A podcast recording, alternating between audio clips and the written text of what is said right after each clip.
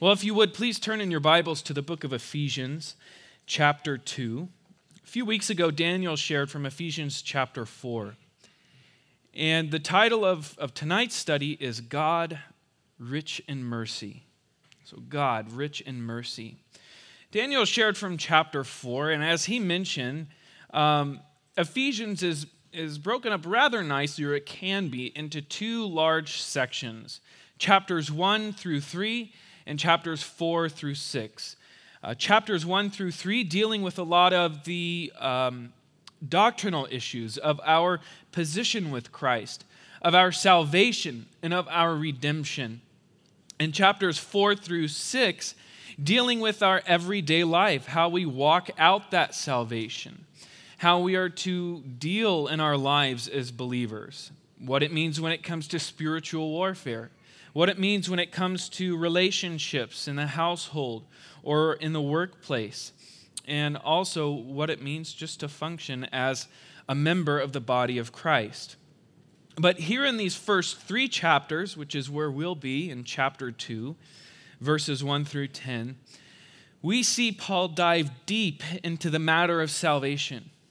We see him look at the redemption that we have in Jesus and the blessing that we have as a result of the resurrection of Christ in chapter 1. And in chapter 2, we find ourselves here. He's going to talk about our former way of life as believers. Paul here in this letter is addressing those who have trusted in Jesus. He's writing to a church, the church in Ephesus. And he's writing to encourage these believers to walk and chase after the Lord because they have been saved with such a great salvation. And as we come to chapter 2, we see the former way of life for the believer. Let's go ahead and read there verses 1 through 3. And actually, before I do want to say kind of the nature of the teaching tonight. It's going to be information heavy, and we'll get to the application more toward the end. But being that this is a really doctrine-heavy piece of Scripture, there is plenty of application to come from this. But what I really want us to do is to consider the truths of the salvation that we have, the reality of our position in Christ, what we have been delivered from. And obviously that will inform how we walk out our lives. But allow the goodness and the mercy of God to wash afresh over your mind tonight. Because we have such a merciful God who has dealt so well with us in giving us this rich salvation. Let's begin there in verse 1 of chapter 2. And you he made alive who were dead in trespasses and sins, in which you once walked according to the course of this world, according to the prince of the power of the air, the spirit who now works in the sons of disobedience, among whom we also all once conducted ourselves in the lusts of the flesh, fulfilling the desires of the flesh and of the mind, and were by nature children of wrath, just as the others. So we see the believer's former way of life. He begins there, and you, who were dead in trespasses and sins. The you there is referring to the greater church there at Ephesus, those who had believed on Jesus, those who have been regenerated, those who were saved. And for many of us there, the he made alive, that section there, is in italics, which means that it doesn't appear there in the original manuscripts. It's not that it's incorrect there, because it kind of informs us of where Paul is going later in this chapter. But he begins here with the plight of one who is not saved, which was the believer's former life before they trusted in Jesus. So he describes here in these first few verses the state of a person who has not been made alive by Christ in a spiritual sense. He says, and you were dead in trespasses and sins. These two words are closely related, sins and trespasses. Actually, in one sense, they are synonyms of one another. But what they really signify is an intentional life lived in rebellion against the Lord. Trespassing gives the idea of going against or stepping over a line that God had established. And we think about the commands of God. And all the way back to the original sin in the garden, there was a line that Adam and Eve crossed that God had drawn for them, which introduced sin into the world. So this being a trespass. And sins carrying the idea of missing the mark. Now this isn't just an accidental type missing the mark where somebody is erred in some way. It definitely is an error. But again, both of these have the idea of an intentional life lived in rebellion to God. Now, Paul says that as a result of these trespasses and sins, we were once dead. He says, and you were dead in trespasses and sins. Now, this speaks not of a physical death, but rather the spiritual status of a person as a result of the sin nature. I'll read to you a quote from a commentator. Dead here is understood not as a literal physical death, but in the metaphorical sense of alienation from the one who gives life. So these sins and these trespasses put us in a situation where we're dead. We are alienated from God, the one who gives life. And this is the result of the original sin in the garden. This sin passed down through the generations of man from Adam. Paul deals extensively with this in Romans chapter 5. I'll only read a few sections from this, verses 12 and parts of verse 17 and 18. In Romans chapter 5, he says, therefore, just as through one man sin entered the world, and death through sin, thus death spread to all men, because all sinned. Moving down into verse 17, it says, by the one man's offense, death reigned through the one. In verse 18, through one man's offense, judgment came to all men, resulting in condemnation. Not only just for the believers who were in Ephesus who had been saved, but for all of humanity, we have been caught in our trespasses and sins. We are in direct opposition to God because of our shortcomings against His desire and His perfect will. Romans 3:23 says that the result of such a trespass, the result of such an encroachment on God's will is that death comes. All have sinned and fall short of God's glory, and the wages of that trespass, as we read in Romans 6:23, is death, this spiritual separation from the Lord. So Paul in these verses brings forth three main vices that kept believers captive before they were made alive by Christ. These vices we all have dealt with. And these vices are ones that we have been delivered from. Paul will get to that deliverance in just a moment. But he wants us to understand the gravity of the situation apart from Christ. The first vice, he says there in verse 2, in which you once walked according to the course of this world. So this idea of walking according to the course of this world, this vice. Now, once, he says, you once walked according to the course of this world, meaning that for a period of time in the past, now over with, these believers had walked in this way. It refers to those who are unregenerate, and as this period was before conversion, he says, you walked according to the course of this world. And as we're familiar, we talk about the Christian walk. And what do we mean when we say the Christian walk? Or what do we mean when we talk in a spiritual sense of walking?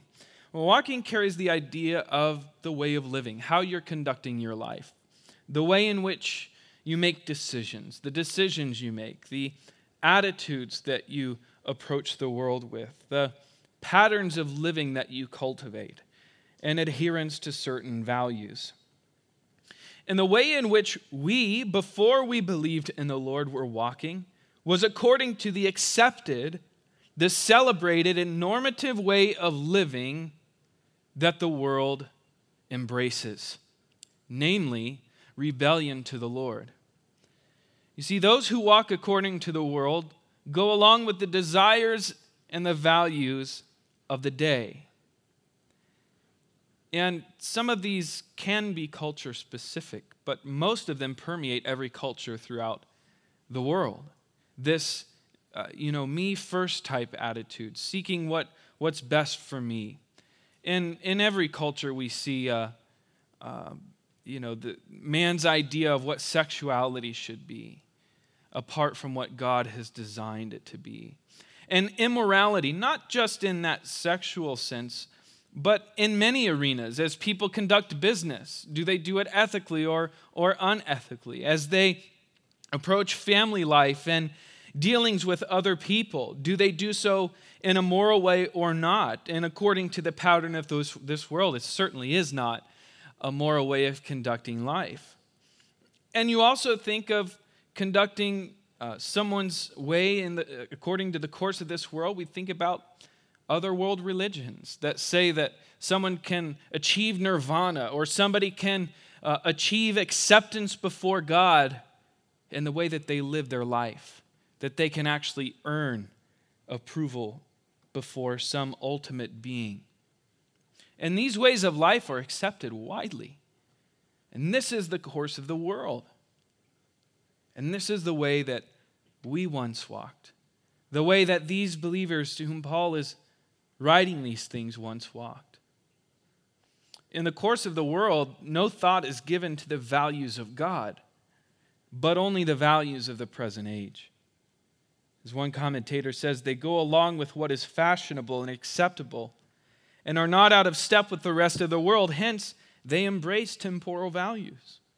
They are concerned only with activities and values of the present age and are not concerned with God's eternal values, or with the judgment to come. It's all about what seems right. So vice one is that they once walked according to the course of this world, and that's how we conducted our lives apart from Christ as well. But vice number two, Paul continues on and says that they once walked according to the prince of the power of the air, the spirit who now works in the sons of disobedience. See, unbelievers walk according to the values and the norms of the world, as we've just discussed. But they do so because they are under the influence of the one who exerts influence over this world. And that would be, as Paul says, the prince of the power of the air. Later on in chapter 6, he addresses this same individual, and we know him to be Satan. He is later termed the devil in chapter 6 here in Ephesians. Who is Satan? Well, he's the leader of the rebellion against God, and he has his influence over this world. And he's described as the prince of the power of the air. And in here, prince denotes a sphere of influence in rulership. He has his way with this world to a degree. Ultimately, the Lord is sovereign over all things, but Satan has his influence, doesn't he? In the air, he says, the prince of the power of the air. It denotes a realm or a sphere of influence, namely, as one says, the place or sphere of the activity of the devil. So unbelievers now, and the believers before their conversion, walked under the sway of the enemy and his devices, living according to his wishes for their lives. That's the way the world is conducting themselves now. Under the sway of the enemy, under the sway of the wicked one. And Paul later warns the believers to remain aware that the war still rages on for believers, right? The spirit and the flesh, the spirit is warring against the flesh and the enemy is still attempting to exert his influence and his attempt to exert authority over believers' lives. So this is the way that unbelievers have conducted themselves in the world. According to the course of this world and according to the prince of the power of the air, he continues, he says, the spirit who now works in the sons of disobedience. So two vices, the course of this world and the prince of the power of the air. What's the third? We find this in verse 3. He says, among whom we all once conducted ourselves in the lusts of our flesh, fulfilling the desires of the flesh and of the mind." You see, the fulfillment in life before Jesus and his work in our hearts and lives, it came at the whim of our own desires and impulses. The flesh refers to the incline of the human heart to do what is contrary to God's desire and will. It reminds me of the time of the Judges, and a couple of times we read this, like in Judges 17, verse 6. "In those days there was no king in Israel. Everyone did what was right in his own eyes." And this is the way that we at one time conducted ourselves. We did what was right in our own eyes. We lived without regard to what God's values were. We lived according to, as Paul says, the flesh, and we fulfilled the desires of the flesh and of the mind. There was no gate. There was no restraint there in our pursuit of the desires of the flesh and of the mind. We chased full on after them, doing what was right in our own eyes. And Paul says that there is a result of these things. There is a result of our sins and our trespasses. There is a result of conducting oneself according to the patterns of this world. There is a result of someone conducting themselves according to the prince of the power of the air, and there is a result of someone who lives according to the lusts of their flesh and the desires of the flesh and of the mind. What is that result? If we look there at the end of verse 3, he says, "And we're by nature children of wrath, just as the others." Now, this phrase, children of wrath, alludes to the sin nature that was passed down through Adam. He, in a sense, as the Father, had passed down sin to all of humanity. And down through the generations, we are reaping the consequence of our own sin natures as a result, making us, at the base nature, children of wrath. What does that mean? It means that we are destined for the wrath of God, apart from a work of God, which we'll get to in a moment. Romans 1:18 says that God is bringing wrath against all unrighteousness. He says, "For the wrath of God is revealed from heaven against all ungodliness and unrighteousness of men who suppress the truth in unrighteousness." See, God's wrath comes against the unrighteous and the ungodly, of which we have all been a part.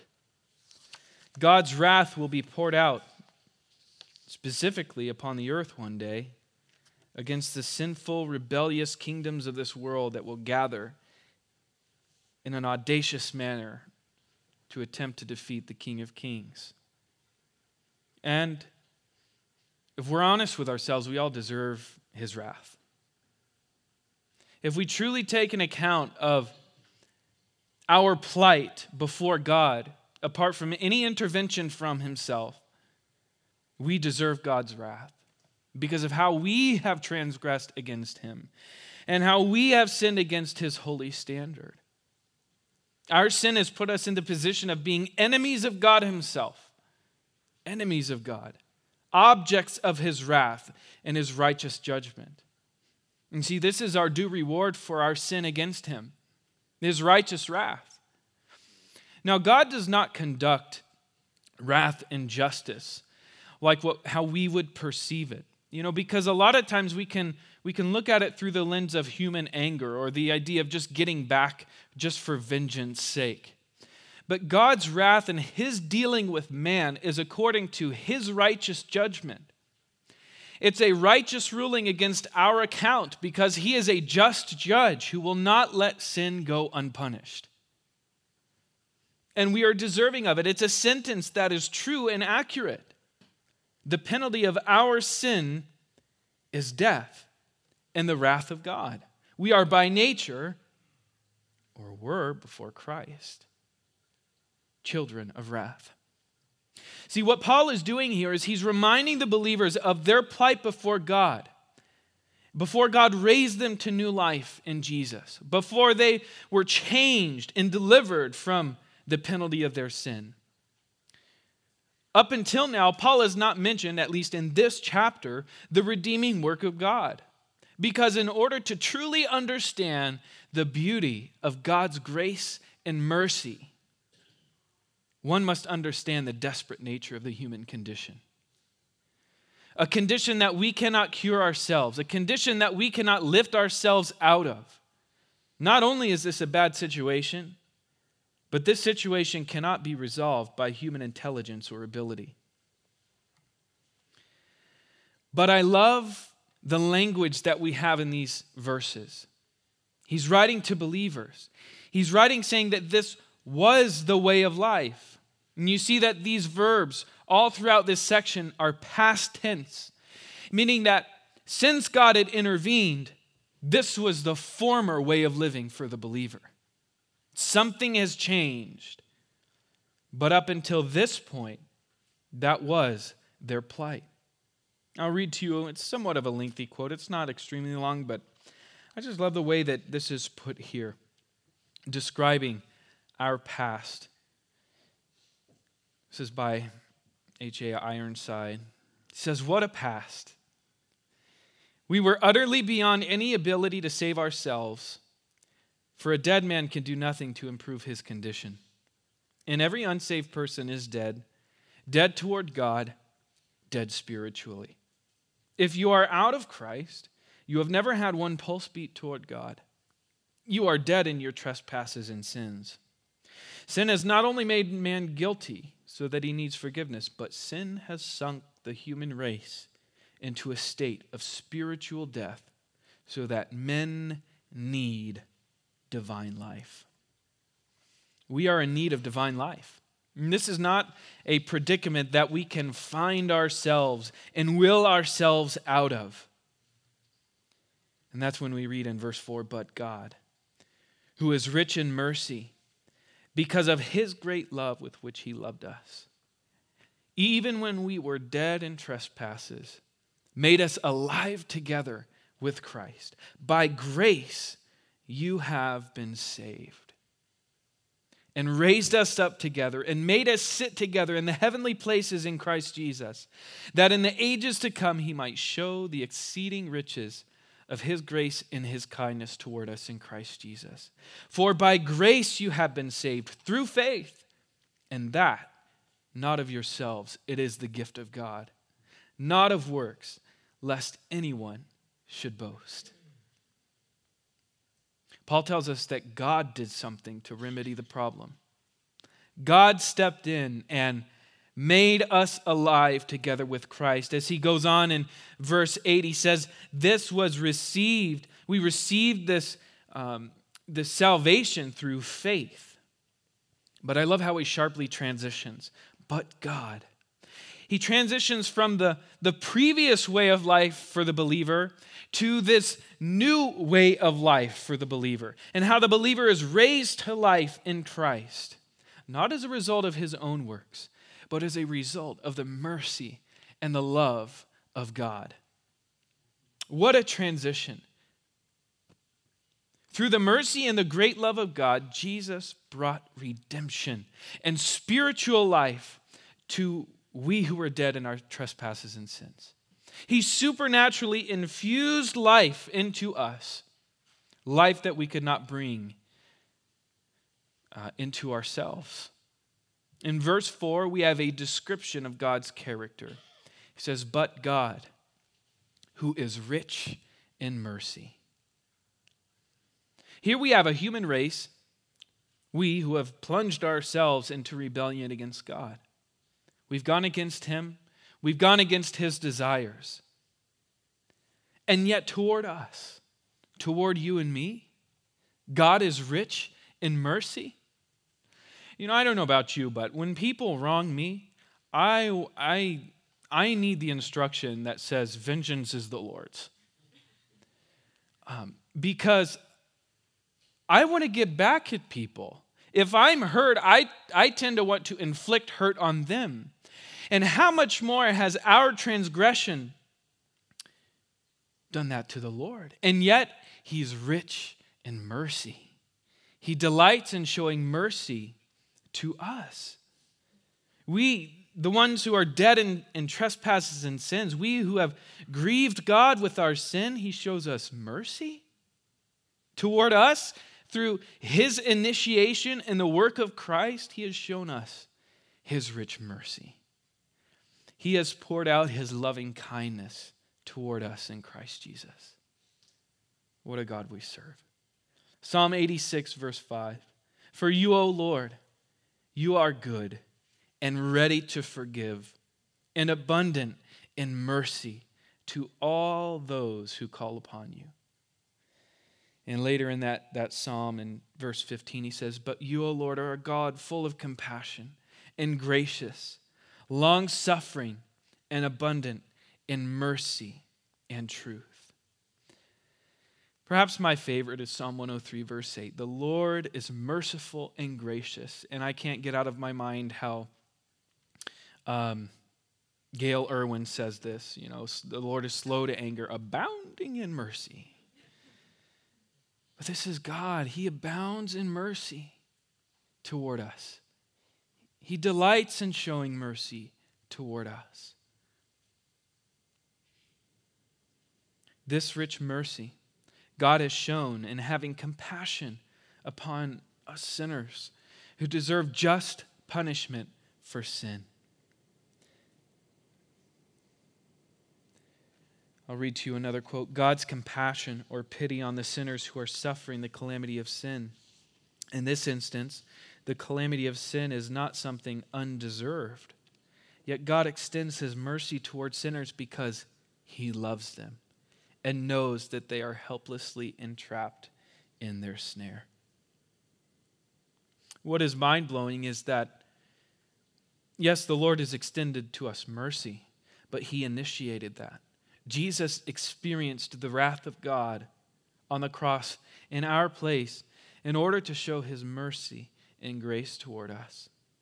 And that sacrifice of Jesus on the cross satisfied the wrath of God, where Jesus on that cross became sin for us so that we might receive his righteousness. This is the mercy of God. On Jesus, the wrath of God was poured out so that the wrath of God would be withheld from us. Jesus took upon the wrath of God in his body on the cross so that we didn't have to. Now, as you think about your life, think about the goodness of God throughout your life. How has God showed you compassion? Can you remember the day where he spoke to you and drew you to himself? I can remember that day when the Lord showed me my situation and my need for him. The mercy of God to speak to me in that moment, to draw me to himself. I wasn't deserving. We weren't deserving, but God loves showing his mercy and his grace to us. Do you remember that overwhelming, cleansing, freeing, satisfying mercy of God? Oh, the mercy of God that he would have compassion on us. Paul continues, God who is rich in mercy, because of his great love with which he loved us. The vehicle that God has chosen to extend his love to us is mercy, is through the salvation that we have received. But the motive for him showing his mercy is the great love with which he has loved us. God has so loved the world. He has so loved you. He has so loved me. That even through the fall, he would bring about the plan of redemption for our benefit. The reason for this incredible outpouring of mercy upon sinners is that God has great love for us. Not only has God expressed how deep his love is for us, but he accomplished this work even when we were wanting nothing to do with him. In verse 5, it says, even when we were dead in trespasses, he made us alive together with Christ. I love what Paul says in Romans 5, verse 8. God demonstrates his own love toward us. And that while we were still sinners, Christ died for us. Even while we were still sinners, we were seeking after him. And yet God died for us. Christ died for us on that cross. What an amazing God. What amazing compassion and mercy that He has shown toward us. That He would not only take our sin, but that He would rise and give us new life. Now, Paul says that we have been made alive in Christ Jesus. He says, God, who is rich in mercy because of His great love with which He loved us, even when we were dead in trespasses, made us alive together with Christ. Paul is speaking here of our identification with Christ in His resurrection. So, Christ died for our sins. He took our sins upon Himself. He died. 3 days later, He rose victorious over death. And in that resurrection, spiritually, when we come to faith in Jesus, we are literally raised from the dead spiritually. Now, this isn't speaking of a physical resurrection, although that will happen, and there are other places in Scripture that talks about this. But when God had opened our eyes to the truth and saved us, He created within us a new creation. He resurrected us spiritually. The old man gone, the new has come. And God is the one who has done this work in our hearts and lives. We have literally been raised with Christ.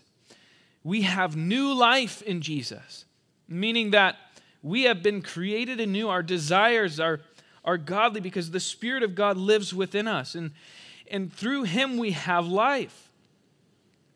But the one who has done this work, Paul makes this so clear, the one who has done this work is the Lord. He is the one who regenerates the soul of a man. And Paul kind of clarifies this with a parenthetical statement there in verse 5. He says, by grace you have been saved. So Paul kind of expands on this idea a little bit that is inherent within the structure of the language, and that God has made us alive. So He is the one who is doing this work within us in salvation. God is the one doing the life-giving. This is why he says, by grace you have been saved. Paul leaves no room for an alternative interpretation of the salvation process. It's done by God, not by the works of man. Now, as we dive a little bit deeper, let's have a little bit of a grammatical session here.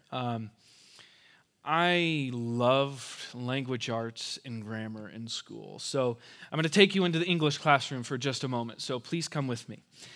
This is considered, and this is actually a classification of a verb, according to one of my favorite scholars in the Greek arena, Daniel Wallace. At first I didn't like his books because I was forced to read them in college, and then I found really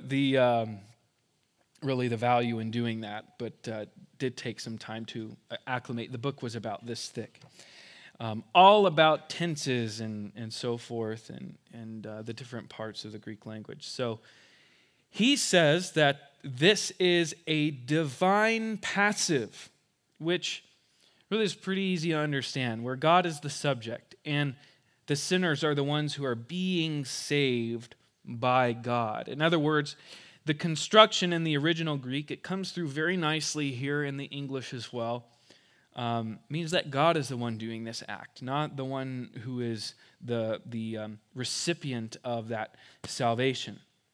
Now also, all right, so that deals with the voice of the verb, the divine passive. So God is the one who is doing it. We are the one who are receiving it. But there's also an idea of tense. And this verb, I'm speaking of by grace you have been saved.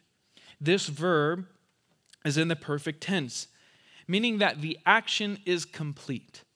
So, for us as believers, this happened at that moment of regeneration where we placed our faith in Jesus. We were saved at that moment. In that moment, our salvation was done, right? We were completely saved. But not only that, the action is complete, but in the perfect tense, it has continuing results even to this present time. What does that mean? Well, this salvation was complete at the moment of conversion, but that the saved one is being continually kept by the grace of God.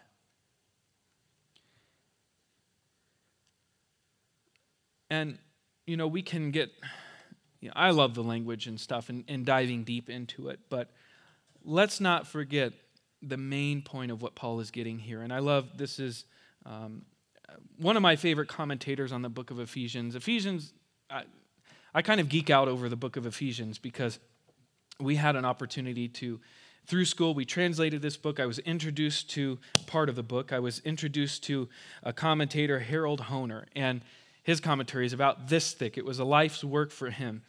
And he just puts things so plainly. He says, it is the God behind the perfect tense that guarantees the future deliverance.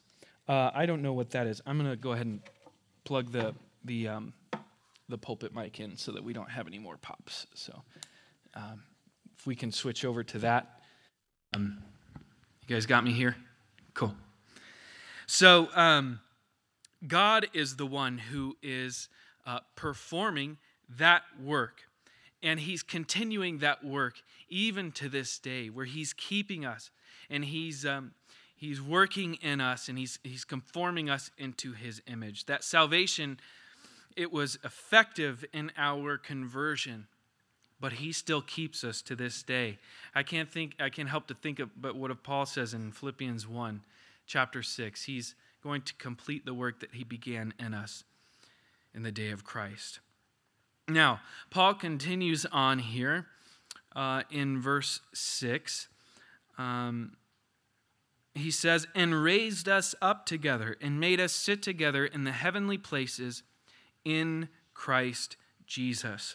We literally have been resurrected, well, not literally, spiritually have been resurrected from the dead, but we have also been given a new locale. We are no longer citizens of this world, but we are citizens of the heavenly places with Christ Jesus. Our new citizenship is in heaven, where Christ is. Our location has changed from being dead in the world to being alive in the heavenlies with Christ. We have relocated. And Christ in the coming ages will continue to reveal to us the depth and the riches of his grace to us. Did you catch that?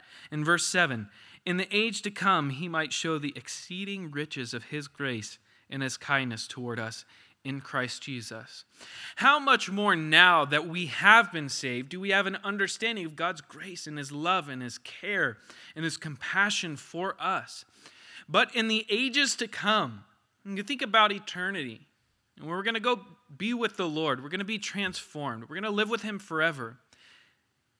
In the years, in the ages to come, however many that is, eternity, billions and billions and billions, the Lord's going to teach us more about his grace. He's going to teach us. He's going to reveal to us the depths. He's going to keep peeling back layers of his goodness and his kindness toward us, to where we will be students of his grace in the ages to come. That's almost unfathomable to think. You know, to a degree, we think we have a grasp of God's grace, and in a sense we do. We understand to a degree the grace, but the depth of the grace of God and the depth of the love of God, we will continue to learn in the ages to come. We will learn and experience more deeply the reality of his grace and his kindness as we worship and live with him for eternity. You see, we have tasted and seen that God is good, and we are beneficiaries of his mercy and grace, and we will be students of his grace for the ages to come. His love and his grace is that vast. Spurgeon says this, when all the saints shall be gathered home, they shall still talk and speak of the wonders of Jehovah's love in Christ Jesus. And in the golden streets they shall stand up and tell what the Lord has done for them to listening crowds of angels and principalities and powers. God's love and grace for us is that vast. It's incomprehensible. And as we move on into verses 8 and 9, Paul again repeats to make it clear, for by grace you have been saved through faith, and that not of yourselves, it is the gift of God, not of works, lest anyone should boast. It's pretty clear here in the English, it's clear in the original language. Salvation is not accomplished by man. Though we have such clear instruction in this, not only here, I think this is one of the most clear that we have. People attempt to weasel themselves back in to the salvation process. Where we have some part, we must do something in order to attain the approval and the salvation of God. Whether that's a proponent of salvation through water baptism, or some people will say, well, if you don't speak with the gift of tongues, you're not really a Christian. That is, you have to speak the gift of tongues in order to be a Christian. Or maybe having your good outweigh your bad. You know, there's those who still teach today that you have to keep the law. You got to keep it, or you're not really a Christian. You're not saved. But this is not the teaching of Scripture. This is looking within ourselves to find some merit in order to please the Lord. It's by grace. Grace carries the idea of it being a gift. A gift is not earned, it is given. A gift is not a reward. It is received, not based on any merit. And he says, listen, it's not of works lest anyone should boast. Rest assured, if we could find a way to save ourselves, we would be proud of it. We would be proud of ourselves. Look at what we have done. Look at where we were. And just think of the context of what Paul is talking about here. We were dead in our sins and trespasses. We would be patting ourselves on the back because we found a way and we made it through. But that's not the case. It's not by works, lest anyone should boast. Because our boast is in who? It's in Jesus. Our boast is in the one who has saved us, not in ourselves. Salvation is the gift of God. Scripture is clear about this. Grace is received through faith. John, Jesus, in talking, I can't remember the conversation exactly, but he talks about the work of God unto salvation. And that work of God, he says, is belief. And so if we think in terms of work, the work that God requires of us in order to be saved is trust, is faith in Him. That is the work of God unto salvation. It's not something that we can earn in and of ourselves. It's something that we receive through our trust in Jesus. Not anything that we could earn. So God has shown His rich mercy toward us. We were once dead, we've been made alive, and we've been saved by His grace. And the Lord didn't stop there. In verse 10, He says, "For we are His workmanship, created in Christ Jesus for good works, which God prepared beforehand that we should walk in them." We are the workmanship of Christ. We're His masterpiece. His work of salvation is a masterpiece that He has meticulously constructed. Now, we are not saved by good works, but a purpose for which we have been saved and created anew in Christ is this, that we should walk in the good works that Christ has prepared for us to walk in. God has given us opportunity to serve Him.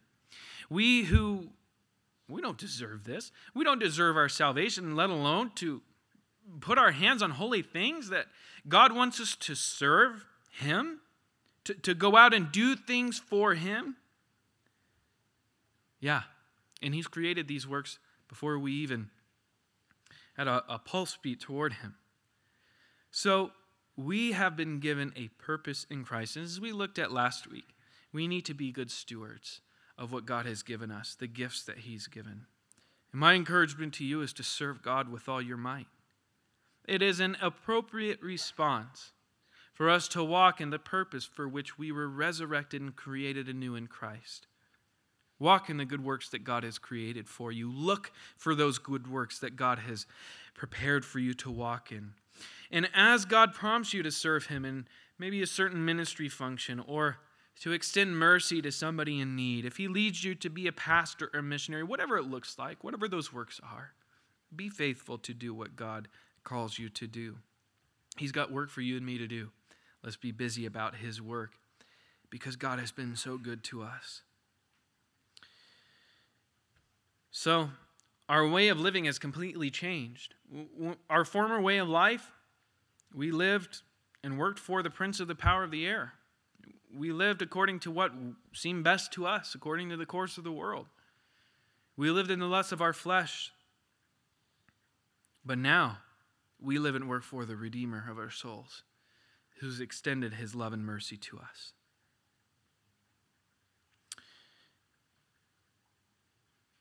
Many have the perception that God is a grumpy, spiteful graybeard waiting to punish the smallest infraction. Yeah, God is a righteous God who will justly dispense his wrath. There's no doubt about that. He judges sin. There's no doubt about that. But God is abundant in mercy, and his loving kindness endures forever. I have a few encouragements. First, if you're a believer, consider how God has transformed your life. Consider how he's transformed your life. You were once dead in your sins and trespasses, but you have been resurrected with Christ. You have new life in him. You have been saved by grace. And as Paul said, we are his workmanship, his masterpiece, something beautiful that he has created. And we have been given works to do in service to him. We can never repay God for what he's done for us. But, as Paul says in Romans 12, it is appropriate, it is reasonable worship for us to lay down our lives as living sacrifices for him, to be used and directed at his will and desire. We cannot repay him for his kindness and mercy, but we can respond appropriately by laying our lives down in worship and service to him. See, God has given us purpose as his beloved children. Be good stewards of what he's given you and serve him with your life. And give no provision for the flesh, the old way of living. Pursue those heavenly things and not those earthly things. And perhaps you need to be encouraged that God isn't finished with you. If God has gone to such lengths to save we who were his enemies, and he's brought you this far, he's not going to leave you. He will not leave you nor forsake you. There are times where we will grieve the Lord. We will grieve the Spirit of God because we walk in times of disobedience. Maybe you have stumbled. But it is by grace you have been saved, and it is by God's grace that you can be restored. It's not by your works.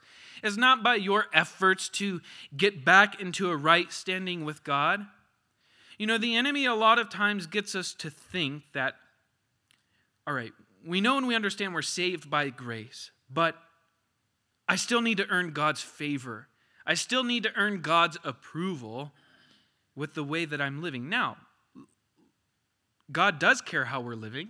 He wants us to live in a way that honors and glorifies him. But God loves you. And he wants you to walk in holiness with him, but you can't earn his approval. He loves you because you're his. He's redeemed you. So rest in that confidence. God did not withhold his own son to save us. His grace is sufficient. And when we have those moments of weakness, he knows our frame. He was tempted like we were. He knows what we face day in and day out. And he has compassion on us. What is our part in that? Well, we are to confess our sin and receive forgiveness. And be amazed at his love and grace. The worship team can come forward. Perhaps God has convicted you of the way you have been living now. And maybe you are a believer, but you have strayed so far in your walk with the Lord. You've been saved, but you have compromised and you have dabbled in the former way of life. I give the same encouragement. Confess your sin to God and ask him to revive you in his ways. Come receive the mercy of God afresh. you know, my mind goes to the prodigal son and the father. What a beautiful picture there, because God, like in that picture, He is waiting for you to return to Him as the Father waited expectantly for the prodigal son to return. He longs to embrace you and celebrate your return home. Hear the call of the Lord, come back. Turn to the Lord and receive His forgiveness.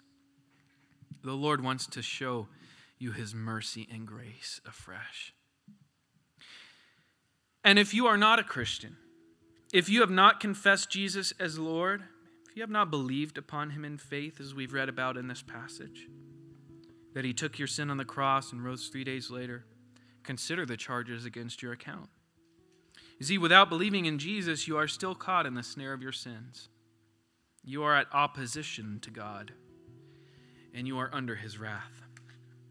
This means that if you were to die before confessing Jesus as Savior, you would spend an eternity apart from Him, separated from the one who is life, and you would be in perpetual torment, a righteous judgment from a righteous God for your sins. But hear the word of the Lord to you.